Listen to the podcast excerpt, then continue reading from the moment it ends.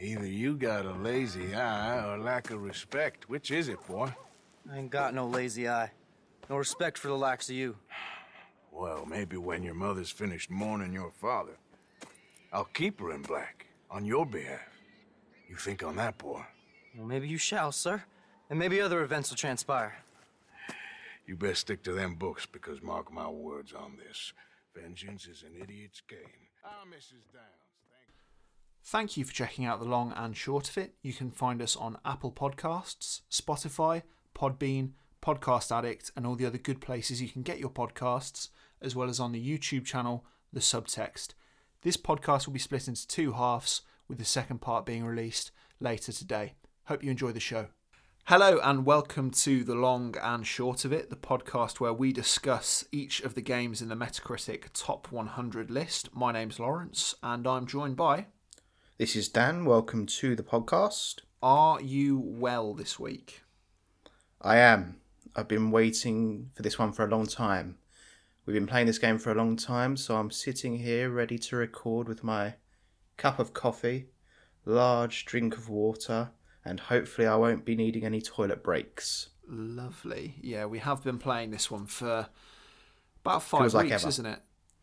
Yeah, maybe even longer. It feels like a very, very long time. I feel like this period in my life can be defined as the RDR2 period.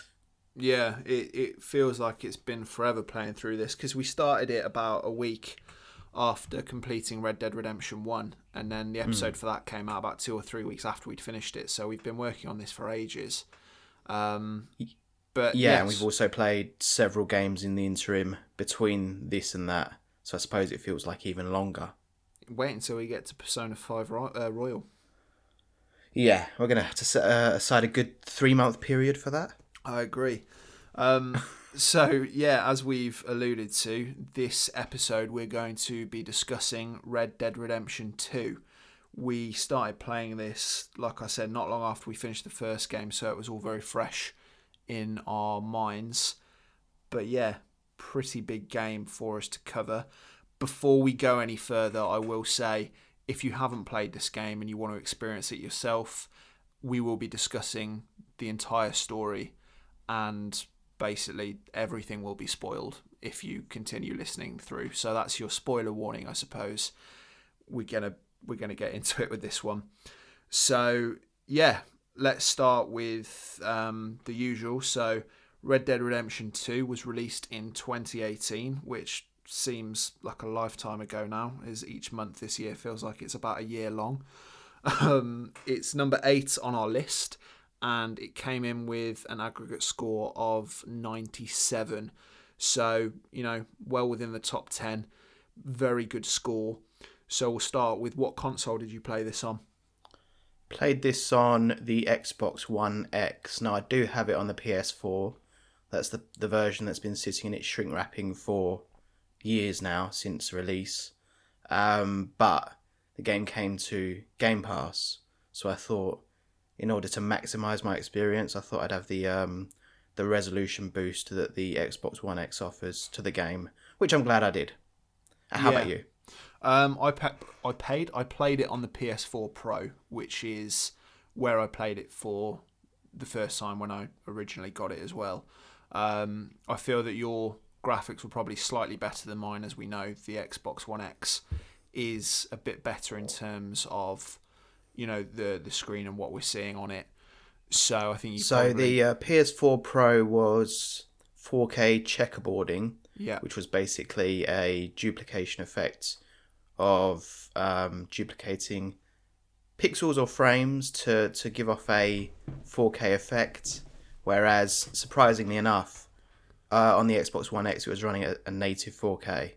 Yeah. Um, but I think if you if you went really close with a mic uh, with with a uh, well, a microscope or a magnifying glass, one of the two, um, you would see you would see the differences. But sitting a couple of meters away, I doubt you'd really pick anything up. Yeah, I mean, if if you really want to see the minutia of the difference between them, I'd suggest watching the Digital Foundry video on YouTube because they really, you know, go through it with a fine comb, don't they, in terms of the differences in the graphics. It blows my mind how deep these guys can look into things.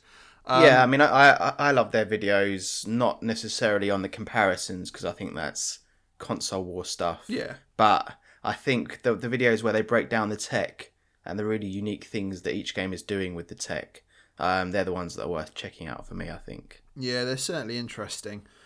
So, as I've just said, I've played through this game before, but this was your first time through it, wasn't it? You'd not played this one before. Never, and I had a very rocky experience with this game, which I'm sure we will discuss at great length. Um, overall feelings are positive, though. In the end, the the the game had a positive Im- impression on me, or made a positive impression on me.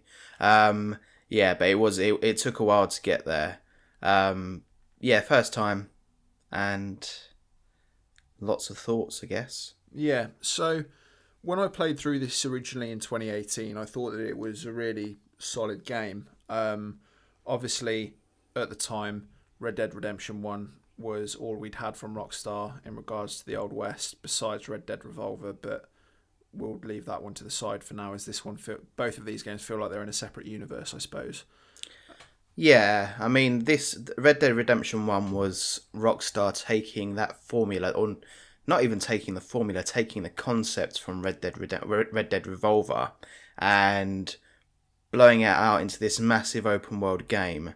So they really did something huge with that. So credit to them for that because um, I don't think, and I, and I was speaking to someone about this, I don't think um, Red Dead Revolver would have been remembered had Rockstar not made Red Dead Redemption. That's an interesting point. I, I've not played Red Dead Revolver. I saw when I was a lot younger, I saw my stepbrother playing through it. But other than that, I've got no experience with it. Obviously, because we're kind of relatively into games anyway, we know about the existence. But I think that's an interesting point, and I agree. If Yeah, you know these, and I, these and I games did. hadn't come out, no one would have heard of it. I mean, I did play it at the time, but and my my feelings towards it. This was before, obviously, well before Red Dead Redemption came out. Yeah. My my feelings towards it were mildly positive, but that's about it, really. I don't Sure. think I had especially deep feelings towards it. Yeah, I mean, the difference between Red Dead Revol- uh, Red Dead Redemption One and Red Dead Redemption Two is the size and the scope. Now, when I initially played through Red Dead Redemption Two, I basically zoomed through it because I wanted to complete the story and find out what happens. However, going back to it this time, because we've had quite a long time to play it, I have done a lot of the stuff that I didn't do the first time. So obviously, I've completed the story again, but I completed all of the side stuff. I completed quite a lot of the optional things. I've really gone into de- uh, detail with it, and it's made me enjoy it 10 times more than I originally did. And I said to Dan probably about a week or two ago that when I really think about this game now, and after playing it this time, this is probably with, within my top five favourite games all time. Um, so it, it makes it difficult to be very down the line with it and not be biased about my thoughts. However, I think we should be okay for this episode because, like Dan said, he had a relatively rocky experience with it, although mostly positive. Um, so I feel we should start at the beginning, which is a very good place to start. Red Dead Redemption 2 takes place before the events of Red Dead Redemption. So Red Dead Redemption is originally set, I think we said it was in 1911, wasn't it, the original game? Something like that. It's around around that time with the death of the West um, really taking its its grips into western area of the US. So Red Dead Redemption 2 starts in 1899. It, it's given the the prerequisite that the West is dying, the, the the era of outlaws is coming to an end, and America is becoming civilized, and you see that through um, one of the the main antagonists of the game, that the Pinkerton Detective Agency, who are cleaning up the country. They're getting rid of outlaws. They're killing gunslingers because the USA is becoming a much more civilized area to to live in. So with Red Dead Redemption 1, we're focusing on John Marston cleaning up the remnants of Dutch Van der Linde's original gang. In Red Dead Redemption 2, you're not in the heyday of the Van der Linde gang, but the Van der Linde gang is still a big presence in the country. It's dying, isn't it? Though It, it's um, it's slowly dying out, and I think the beginning of the end for the Van der Linde gang starts just before the beginning of Red Dead Redemption Two, with um, a, a job that they do in Blackwater, which goes horribly wrong, and from there their luck just seems to go from one one bad swing to another. So you really get a feel for all of the stuff that John Marston says in Red Dead Redemption One about the gang, about Dutch, about Javier, about Bill Williamson. You really get more of a feel for who these people are, where they were at that time in their lives, and the the camaraderie, I suppose, with the um with the gang. What, what, what would you say in regards to that? Um, just want to touch on. So we mentioned the time periods. Yeah. I remember one of my thoughts when I played Red Dead Redemption One back in 2010 was I wish that they had taken the timeline further back. I wish that it wasn't on the verge of the West dying. I didn't like the fact that there was a motor car in Red Dead Redemption One That you couldn't drive. and yeah, which which you couldn't drive, which you which you were just in for cutscenes, really. Um, and I I thought it was a good thing that Red Dead Redemption Two pulled it back a few years, but I think they could have. I mean, I would have liked to see much earlier West, um, where it was at its height. I think 1860s that's kind a of thing. yeah, I think that's a really interesting setting, and that's always kind of what I was looking for. And also the other the other um, caveat here is that Red Dead Redemption Two doesn't feel um, any less civilized than Red Dead Redemption One. In fact, I'd argue that it feels more civilized, which is a bit odd. Um, we talked about the world. I think Red Dead Redemption Two feels more um I suppose civilized is, is the word. You've got you've got bigger cities. You've got people all over the countryside. People quite civil with you um, for a lot of the time. Whereas Red Dead Redemption One kind of nails that loneliness and the ruggedness of the West. I think in many ways a lot better than Red Dead Redemption Two. So that's my first feeling about the times that they were set. Uh, certainly, Red Dead Redemption Two and we're going to be doing this a lot. Red Dead Redemption One, Red Dead Redemption Two, um, is uh, fleshes out those characters from Red Dead Redemption One more to the point where yeah. I said that I would have preferred if we'd have reviewed the games in reverse order, um, Yes. because the the stories are so interlinked that I feel like, and I'm I'm sure we're going to be talking about context a lot in this review in this discussion.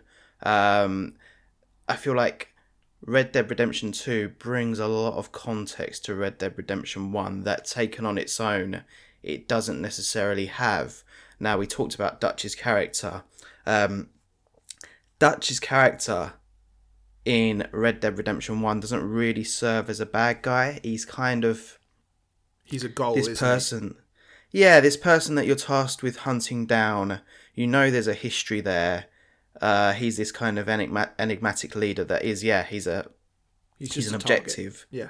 yeah and john doesn't necessarily want to take him down i don't think No. and it's this this objective that's been laid out for John to have the life that he wants. Um, but I feel like we don't really get to explore that relationship much. We we can see that there's something interesting there because it is presented as this interesting enigmatic relationship, but we don't know what forms that, and we definitely get a better idea of what forms that in Red Dead Redemption Two. So um, I I would have liked to play them in reverse order, but I mean, I'm glad I've now played Red Dead Redemption 2. It has given additional context to RDR 1. Yeah. Um, and I, I suppose the other thing that I said to you is my favourite section of RDR 1 was um, the Blackwater section at the end. I feel like that's the section that really felt alive. That's the section that really gave things time to breathe. And it's the section where the tone was most serious. And for me, I feel like Red Dead Redemption 2 is an extension of that period within Red Dead Redemption 1. So you've got a more serious tone uh, for the most part. And I think that gelled better with me. Yeah, I mean, with with everything with like Blackwater and stuff like that from RDR one, we we discussed in the Red Dead one episode that the the area that you're traveling through as John Marston in the original game is very lonely. It's it's a very lonely environment that you're traveling around. You're going through deserts. It really feels like a cowboy film. Whereas with RDR two, the environment isn't it isn't barren. There's a lot of greenery. Um, RDR one, the area is called New Austin, and RDR two, it's called West Elizabeth. And West Elizabeth is is countryside, really, isn't it? It's not gritty deserts with cacti and all of this stuff. It's just you know a, a few small towns in green, luscious countryside. You've got other areas as well. You've got the mountains up north, which are incredibly snowy. Uh, you've got swamps in Lemoyne, and then you've got the the Blackwater equivalent in West Elizabeth, which is a city called Saint Denis, which is one of probably the the most um, graphically impressive places in the game. Um, what while we're discussing it, I suppose, before we get into the story and the themes and the characters, just a note on graphics. You um, you're very big on your graphics, and you notice things that maybe I don't a lot of the time. And I know in the past you've said that you feel one of the best looking games that you've played. I think, unless I'm wrong, is um, Zelda Breath of the Wild, which is obviously a very different art style to RDR2. Am I right in saying No, that? I mean, I mean, graphically, graphically, art style wise, I think Breath of the Wild is untouched. Yeah. But if you're talking about raw um, polygons, uh, many games outdo Breath of the Wild. So, um, no, I wouldn't. I wouldn't say. I think Breath, of the Wild is a lovely looking game, but I wouldn't say that it's. Um, I- don't even know if it would be top ten for graphics for me. Okay. Um, yeah, but there's definitely. I would say that Red Dead Redemption Two is top ten for me graphically. It really is a very nice looking game, and I just want to give special credit to what I would say are the best looking storms in games that I have seen. And my only annoyance with that is that they weren't common enough. Yeah. So when so when those dark clouds did roll up, when that really really heavy rain hit, it's hugely atmospheric. Um, but I would I've just liked that have been more of the time. Um, I think Red Dead Redemption 2's landscape is probably more representative of the whole of America, but it's not necessarily the America that we saw in spaghetti westerns. So the idea of the West, I think that's more realised in RDR1 but I think RDR2 is probably more accurate of America as a whole because, as we know, there are a lot of states in uh, America that aren't arid, that that aren't desertous. So it's probably more representative of those. Yeah, I think for me, Red Dead Redemption 2 is probably one of the best looking games I've played. The day that we're recording this, The Last of Us Part 2 came out yesterday. I've not played any of it. I know that you've started it, haven't you? And Yes. I imagine, in terms of best looking games, The Last of Us Part 2 will probably take that crown for this generation um, as I don't know actually. I mean, I it, it, it does look it does look lovely. Uh, definitely the facial animations are better in The Last of Us Part Yeah. Two, um, but it's I think Red Dead Redemption Two obviously it's it's such a different game. It's a more living, breathing world that extends far into the distance. There's a lot Attention of um, there's a lot of physics. Yeah, and, and the attention to detail in both of them is crazy, but there's a lot of physics stuff in RDR2 that maybe isn't there in um, The Last of Us Part 2 because it's a more linear game. Um, it's, it's really hard to say, but I think in terms of resolution, RDR2 actually beats it because it's um, running at native 4K, whereas I'm sure that. Um, I'm sure that The Last of Us Part Two is not running at native 4K. In fact, I'm almost certain it's not. Um, but it, it, it does look nice. I would say, obviously, I've not seen that many areas. I've only played a couple of hours of The Last of Us Part 2. Um, I'm really enjoying it so far, but I would say that it is a very it's it really subtly but pleasingly enhances um, all of those graphical settings in The Last of Us Part One. Yeah. So it makes it all look a bit smoother and a bit more fluid, um, which is a great compliment because The Last of Us Part One was a great looking game as yeah, well. massively. So, I suppose we've skirted around it long enough. The big, the big thing with Red Dead Redemption Two, and it's the same with most Rockstar games, is the story. The story and the characters, I'd say, in this game are intertwined. You can't really pick them apart too much. Now, as we've already said, this game takes place before the events of the original game and gives you an insight to what the Van der Linde gang was doing, you know, 11, 12 years before the original game. So you really get a feel for, as I've said, the camaraderie of this gang, the inner workings, who everyone is, and how they're kind of like a family.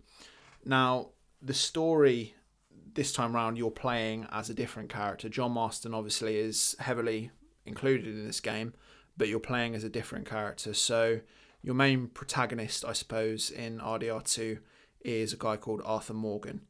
And straight from the outset, I personally think, and I've said this to Dan, that he is the most realized character from Rockstar. He's he's the best written character, I think.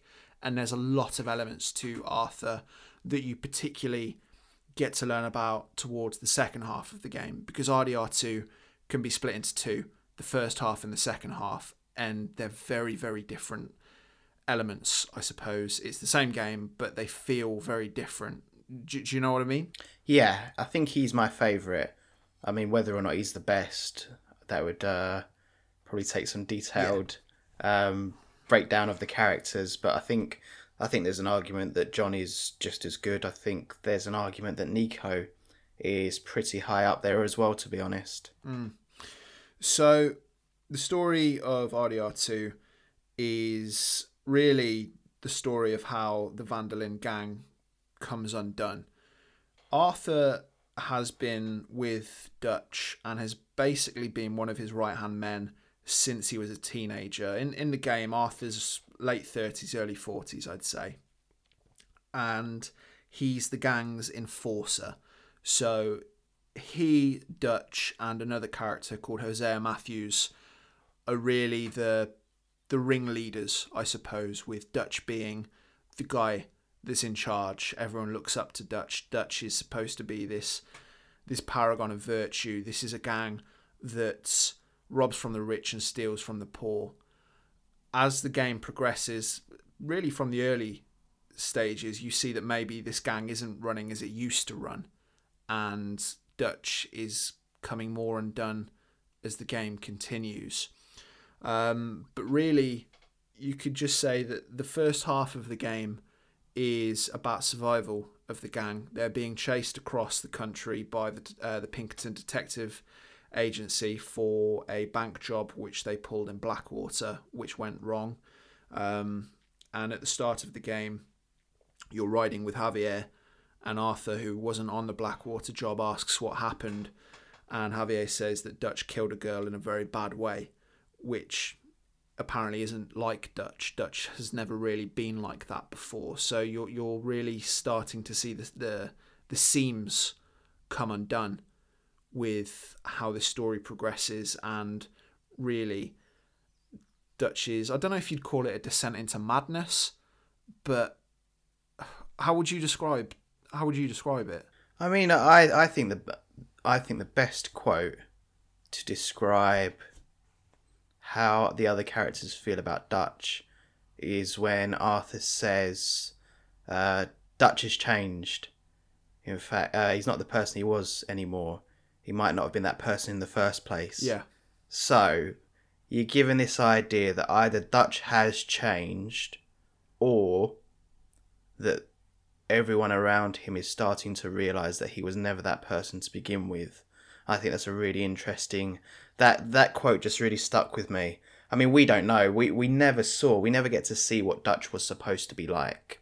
You only Um, hear about it. He's crack Yeah, and, and, and those cracks are present since uh, since the very beginning of RDR two. So there is a story there that hasn't played out yet. Um, I said to you, it'd have been nice to see the Dutch of old, this Dutch that they all look up look look up to. There are flashes of it here and there, I suppose, but nothing that really says that he was this great man, or even that he would he's best suited to being the leader of this gang. It makes me think because I think there's I was going to say it makes me think of you know the quote from um, from the Dark Knight: either you die the hero or live long enough to see yourself become the villain. That feels quite apt in this scenario. Yeah, yeah, and it and it, and it it's a very morally murky position that Dutch takes, and there are things that he does which could be conceived as being heroic, but actually in the right context they're not heroic at all. He's doing them for his own ends. Uh, maybe he was doing that all along. Maybe he was performing these outwardly heroic deeds, but if you look at them from the inside, uh, his motives weren't true. Um, that's certainly the Dutch that we see. Um, yeah, it's it's a, it's an interesting one. Yeah, I mean, the, the the whole thing throughout the game is that Dutch is wanting loyalty and faith from the members of the gang, and as the game progresses and the deci- the decisions that Dutch makes, it makes Arthur think maybe this isn't like what you just said. He he isn't the person that we thought he was, and you see Dutch becoming more and more agitated with Arthur, with John, with the other members of the gang who aren't just giving him blind loyalty. And the big element to him, I think that the, the issue with Dutch being exacerbated is would you call Micah the, the primary antagonist? I would. So To me, yeah, you, you have another member in this gang called Micah Bell, who's only been riding with the gang about six months, and you can tell from the start that this guy is bad news. He he isn't a good person, and Arthur says it at the start of the game. I mean, very early on, Micah gets arrested and he's in a jail in a town called Strawberry, waiting to be uh, ha- hanged. Is it hanged or hung? Hanged, isn't it? Uh, it can be either. I think. I think there are there are contexts where it can be either. we'll, we'll say hanged. Um, and Dutch says, "Look, I need you to go and go and get him out. I need you to go and save him." And Arthur says, "You know how I feel about him. He wouldn't do the same for me. He's bad news." Whereas Dutch says, "Look, there's a there, there's something in his eyes. I can tell that he's a good person. I need you to go and get him." And Arthur, being Arthur, says, "Yep, okay, I'll go and do that for you, Dutch, because he's a loyal enforcer." Um, and really, Micah, I think, is the primary reason for the gang's undoing because he's constantly whispering in Dutch's ear, particularly towards the latter part of the game, um, of what they should do. Because the main aim of the, the Van der Linde gang throughout the story is to get enough money to disappear, to go to Australia or go to Tahiti, somewhere where they're not going to be followed by the law. They can escape and they can live in peace on a ranch or something. That's that's the plan.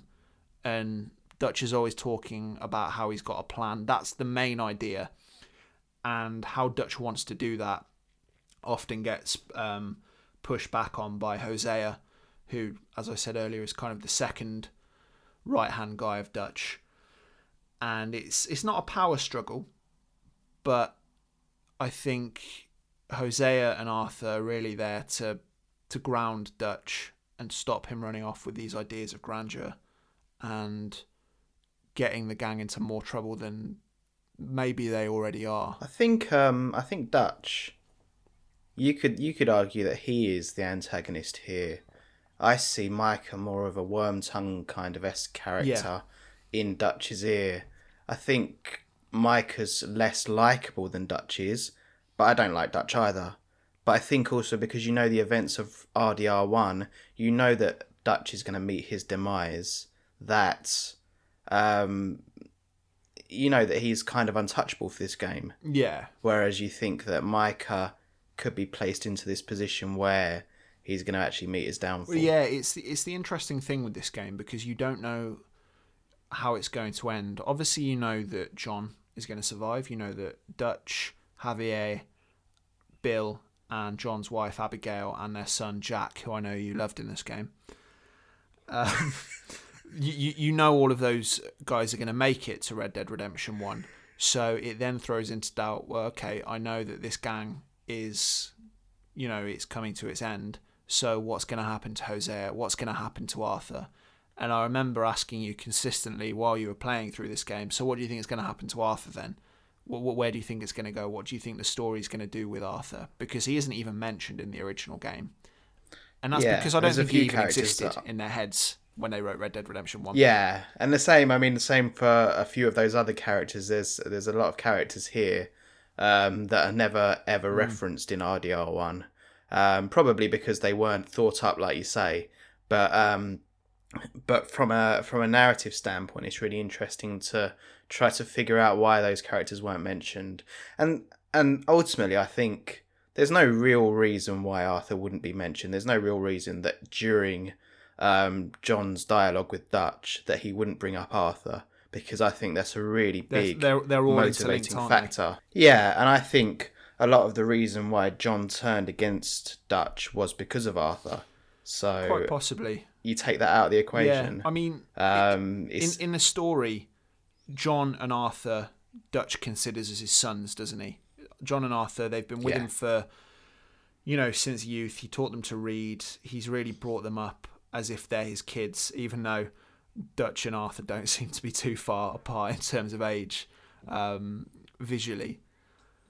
But yeah, I always thought they were about this. I, I always thought jo- uh, Arthur was older yeah, than it, him. it, it's a bit of a weird. Until you told yeah, me. it's a bit of a weird, um, a bit of a weird thing. But the the the connection that John, Arthur, Dutch, and to some extent Hosea have, is the tightest in the game. They're they're like family, really, aren't they?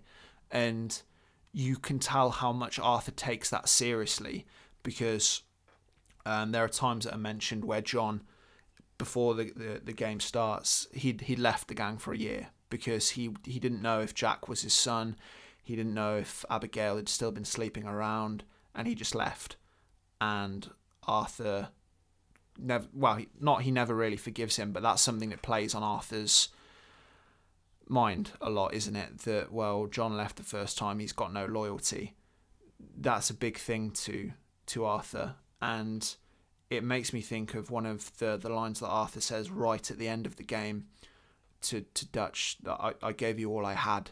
Like this gang and his relationship with Dutch i- is what Arthur is. Like it's everything to him, you know. we gave up everything for Exactly. the gang. Exactly. Everything that he wanted, everything that he would have had, he gave up for the gang. Yeah.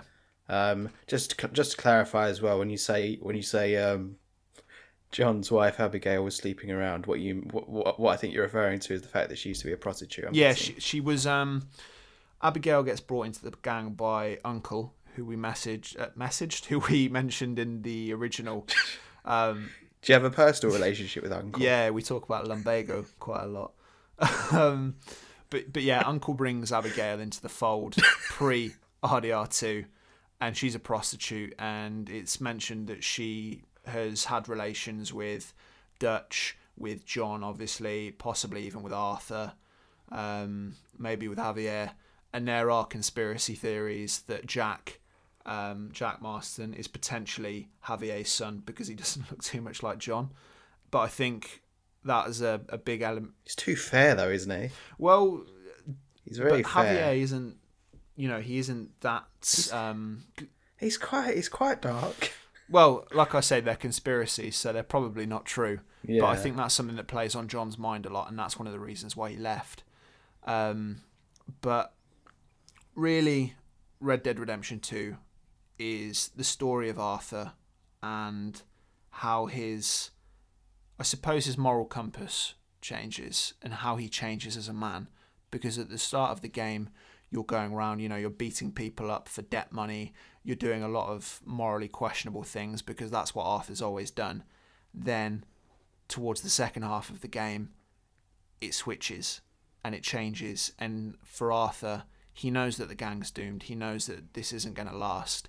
And for him, it's about helping people, about getting people out while they still can, and doing his best to to save the people he thinks should get out. Yes. Yeah. Um, and you talk about the goodness of Arthur's character, but I mean, this is this is one of the issues that I definitely had. So I'm skipping a bit yeah. here, and I think I think we can anyway because basically there's a there's, there's there, there are two sections. So intro wise, we've we're we're up in the mountains. It's snowy, and I think this is a really great intro. Now there is one big flaw with this intro, which really I, you could say um, permeates the entire game. But um, I really enjoyed this opening, and I thought it was hugely atmospheric. And I thought the moment we kind of got down from the mountains, um, some of that atmosphere was definitely lost. So I was a big fan of this intro. I know that uh, some people aren't so fond of this intro um, for the fact that it's very handholdy, it that it doesn't allow you to um, experience the map straight away, which which completely valid points. Um, but for me, I just I just really loved this high in the mountains, really thick snow and I talked about the storms. This is probably the best snow that I've seen in a game as well. Um, and anyone that uh, kind of listens to me talk knows that I, I've got a thing for atmosphere. Uh, the atmosphere here was really thick, and there's nothing quite like that initial part where you're on your horse you're riding towards the house. If you're playing with high dynamic rate, range enabled, you can see the fires of the house in the distance, and it just looks unbelievable. Um, so, so I was a big fan of this. Then we go to the Horseshoe Overlook, which is the first camp area. Um, now, I would argue that not a lot actually happens here, and this was one of my complaints. Um, and then we move on to the second camp, which is by the river. What what's this camp called? I called? can't remember what it's called, but it's by a lake. Yeah, it's by a lake, and I would again I would say nothing much happens here until the very end of this section. So you've got two very large sections, uh, which make up I would say close to half of the game, where nothing much happens apart from subtle story beats. But there are no major story beats, and for me, this almost made me want to give up on the game because I'm quite a patient person, but I just felt like I had no context for what was going on. I felt like I had no clue what was going on in the story. I felt like I was going out to do these random tutorial missions teaching me how to do fishing and whatever else. I felt like I was earning money here and there and I was the only one putting it back into the camp because they were all putting 25 cents in.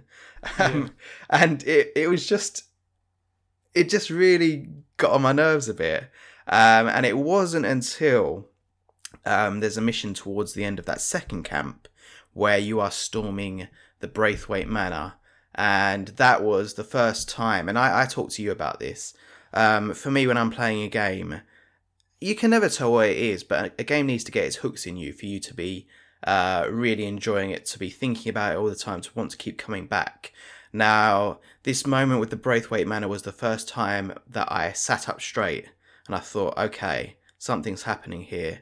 Uh, time to pay attention. And I think with films, with games, with any kind of media, you've got those sit up straight moments where you're like, okay, I need to really, um, or, well, I, I want to, I want to engage with this. I want to see what this is offering now. Um, and I just felt like between that mountain opening, which I said was, which I thought was fantastic, and um, between uh, this Braithwaite Manor mission and Saint Denis, um, nothing much really happens. I can't think of a mission that I found really enjoyable between those times. Um, and I'm sure we'll get onto the controls, which was the big flaw I mentioned uh, at some point. But yeah, uh, that second half clicked a lot more for me. But that first half just put it, trim it down into two hours. You can tell if you're a good enough storyteller, you can tell that story in two hours. You don't need to tell it over fifteen hours. Yeah, I mean, like like we said, the, the, the story really splits into two. You've got the first half, which I I say you could probably call pre Saint Denis, and then the second half, which is post Saint Denis. And it's really just before you get to Saint Denis where it starts to, to pick up, I suppose. It can still be a bit slow. And I mean, like I say, this is probably one of my favourite games ever when I think about it, but I can admit that it is a particularly slow game. And unless It's the pacing. Yeah. It's it's it's um it can work really well in there, but there there are some huge pacing issues in Sure. there, and and I I saw people talking about this saying, oh well, people are just impatient and people just need to take it slowly. That's fine, but you need to have story beats in any story to engage your your viewer, your listener. That's what you need. You you can't. I don't know. It's just not good storytelling, is it? I don't see how that's arguable. Sure, and I think the second half of this game it really gets into the classic Rockstar stuff, doesn't it? Because Rockstar are good at making missions where a lot happens and it's intense and it's cinematic and it's great, and there aren't too many parts of that at the start of the game, and then when you hit Saint Denis, that's when it really amps up, I suppose, and I think you know you've got big missions like what Dan just said there. You and the entire posse go and burn down this um, this moonshine family's um, house, which is hundreds of years old. There's a huge um, you know feud between two families like in Lemoyne. plantation. Yeah, the house, isn't plantation houses, the the Grays and the Braithwaite families, and you burn one of their houses down, and it's one of the most cinematic moments in the game, I'd say, and it's really, really intense, and there there are a lot of other moments like that in the game, but they don't really come until maybe the 15 hour mark, if not a little bit more. Yeah. And like we said, this is a huge game. Aside from that opening, I think that's for me the first one that really hits that mark. You get a couple of um, interesting missions before then, but most of them are very much tutorial. Here's how you do this. Here's how you do. Here's how you fence. Um, carts. Here's how you do this. It's very. I'd say that after that mission is where the training wheels come off. If we're going to keep using metaphors, it's Yeah. there. Um, and yeah, it does. After that, you do get them much more regularly. I had a lot more fun with the missions after that point, but um, before then, I I honestly I can't think of a single mission that I would say, oh, that really needs to be there because this happens, this Well, happens. Um, it's it's around that kind of mark, around the 15 hour mark, that stuff really starts to happen that has an effect, doesn't it? Because I think with Red Dead Redemption 2, you know that not everyone's getting out alive because they're not featured in Red Dead Redemption 1. And it's kind of the Game of Thrones theme that I know that you're not particularly into Game of Thrones, and I'm not massively. yeah, Oh, I you? am. I like it. Oh, I didn't think you were. Yeah, Um, but it's the Game of Thrones thing Minimal. that no one's safe. You know, like with episodes like the Red Wedding, a lot of people die, and you're just like, oh, damn! Like I wasn't expecting that. And it's around the 15 hour point in Red Dead Redemption 2 that people from the camp that you know that you spent time with, they just start dying. Um, I think the first one to go is, I think it's Sean, Sean or Kieran, isn't it? yeah, sure. um, and you're just Um, you, you're, you're going through a town called Rhodes. Arthur's saying this feels like a trap. Bill and Micah and Sean are like, no, it's fine, it's fine. And then just all of a sudden, without any fanfare, Sean just gets shot in the face and he's dead. Um, and you're just like, what? And then not long after, you're at the third camp, which is in an old plantation house, and a horse is coming down the track with a decapitated man on it that's holding the head. And it, it, turns out to be one of the other members of the gang, Kieran, that's been sent by um, the Van der Linde gang's rival, the O'Driscolls, who Kieran used to, to run with. And it's at that point that you kind of realise, okay, not everyone's safe. And I think as you go through this game, you do become attached to certain members of the gang if you're spending enough time with them. Like I said to Dan, one of my favourite members of the the gang is Charles uh, Charles Smith, who is uh, he's like a he's half Native American, half black, isn't he? Is what he says at the start of the game. It's half African American, half Native Yeah, American. so he he's got a very interesting background, and he's one of my favourite members of the gang. And you grow attached to these people, but then not long after that, another very likable member of the gang, um, or two very likable members of the gang, get shot. Hosea, who, like we said, is one of the the, the big four members of the gang. He's really one of the people who steer it. Hosea gets shot in the streets, and then Lenny, who is a kid that you, you ride with a few times and a genuinely decent person, and they just die and they're gone. And it, it, it makes you, you know, think that not everyone's getting, well, obviously not everyone's getting out of this alive. And I think those are, big moments, you know?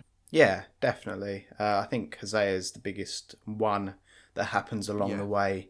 You've definitely got those smaller ones as well. I like Charles. I think the reason he's interesting is because he's got his own he's got his own interests that don't necessarily align with the um, with the groups, and especially as the game gets further in, someone who is interested in other things, and his own interests are also uh, virtuous. I mean, he's obviously fighting for his people, which are the, the Native Americans in the game, and it's it's nice to it's refreshing to have someone that isn't under the Van der Linde Micah's spell, which a lot of them are, and especially as the game went along, there were this this this annoyed me. I was I was riding out to missions. By this point, you the player know who is good and who is Yeah. not, and I was attempting to kill Micah and Dutch like on the way to missions because I was just so sick of them, and I thought. Arthur knows this, and that, that's that's one thing that I, I was I'll say. It sounds like I'm being very critical of this game because I'm I'm going to be gushing with praise for it later. So um, this is why I think it's important to temper Yeah. that with with the things that it doesn't do so well. Um, so I think Arthur realizes much earlier than the game will have you um, or have him make those decisions that Dutch is gone, that Micah is bad, that John and Abigail and Jack need to get out, that um, they need to work to help the Native Americans, and he doesn't do anything for too long, and he just carries on doing missions for them. He carries on opening himself up for betrayal, which he knows is coming, and you could argue he could have got out so many times before the end. Yeah, and, and even even before that, there there were times when he didn't need the money by that point. Um, my my my Arthur didn't need the money by that point, uh, but but the game kept talking about money and how people needed it. My my Arthur had plenty of money by that point, Yeah. so it just felt a bit odd that he was hanging around. That he didn't pay to get John and Abigail out already. I'd already given um, the family of the man who died of tuberculosis money to get out. So it's just it, yeah, there there are some in- inconsistencies that that bugged me along the way, and I mean, as as we're as we're getting there now, and, and I'm aware that we're already uh, so far into this podcast. It turns out we talked about this this enigmatic ending for Arthur. Um, that we weren't too sure what it was going to be. So it turns out that Arthur catches tuberculosis from One of the one of the men that he was sent, yeah, sent to collect a debt from, um, which is quite poignant. And he, it's revealed that he has tuberculosis, and that's another another of those sit up straight moments where you're like, "Oh, that that's unusual. I mean, I can't really remember the last time that I played as a sick protagonist. So it was really interesting to play as a protagonist that was dying. And the only thing I'd say about that is I don't know why they waited till the last quarter to reveal it because everything from that moment on had so much more weight. And I just think it didn't have to be right at the beginning of the game, but maybe halfway through the game, give us that punch, that that that gut punch, Yeah. and then we can um, really feel the weight of that. Um, but it just feels quite late on, and maybe it wouldn't have worked as well if it was earlier. So uh, not every, not all the things that I suggest are gonna work out, but I just felt like it could have come a bit earlier so that we had more time to really feel what it's like to play as this sick protagonist. But in that quarter, I think it's done fantastically well, and I think I said to you, I think it's a very elegant um, story arc for Arthur. Um, but he does change very quickly when he realizes he's got tuberculosis. He suddenly assesses all of his moral decisions, which maybe he would do. I've never been in that situation. I don't have tuberculosis, so um, so I've not been in that position. But he does seem to suddenly switch um, from being this person who's quite happy to go out and collect de- debts, be the tough guy, be the enforcer of the group, and then suddenly he's not. Um, maybe that is the way that it works, but I don't know. It just felt a touch jarring to me. Yeah, it's it's one of those things that you know I've I've never experienced, and I, I hope and I touch wood that I, never get put down with like a, a terminal illness or something. And obviously, tuberculosis in you know the late 1800s was a very different thing to what it is today. But I think being given really a death sentence like that will would make you question what you want to do with the rest of your time. And like you said, Arthur does change very quickly, and this ties in very much with the problem that all Rockstar games have, in that because it's free roam, if you wanted for the entire game, uh, you could just go around shooting everyone, and it doesn't matter. And after Arthur gets given his his diagnosis of TB, you could still go to, go around and do that. And it's the way that one of my friends plays it. He just gets his um, honor level down to the, the lowest he can because that's how he likes to play the game. But the way that the story really proceeds after Arthur's diagnosis is that, in terms of the storyline, it's heavily suggested that Arthur is changing, that he isn't just wanting to kill without reason, that he isn't. That he's had Yeah. an epiphany. Yeah, he, he has an epiphany, and it, it's at that stage that he realizes that the gang's done, that Dutch is is too far gone, that Micah's in his ear, that Micah is turning Dutch against him, and that there are more important things than the gang. That John's got a family, he should get out with them. That you know other characters like uh, Trelawny. Uh, you go back to the final camp, and Trelawny sat there, and Arthur says, "Look, this is done. You go. You've got my blessing." Same with Reverend Swanson. He realizes that there's more to life than just blind loyalty, and it's at that point that you really see the true colours of Arthur and him wanting to help people, him wanting to make a difference, to do good, and I suppose not to leave a legacy, but to be remembered as, as someone who who did good, you know? Yeah, and again, it reinforces the idea. Was it Dutch that changed, or was it Arthur that changed? Was it Arthur, Arthur that could, that learned to evaluate that he didn't have to be a follower of, like like you say, blind follower of this person, whose morality has revealed itself to be a bit questionable. I mean, we don't know the answer to that. We're never going to know the answer to that because we don't have that third act, which I will come back to later. That's the end of part one of our discussion on Red Dead Redemption 2. Please do keep an eye out for part two, which will be released later today.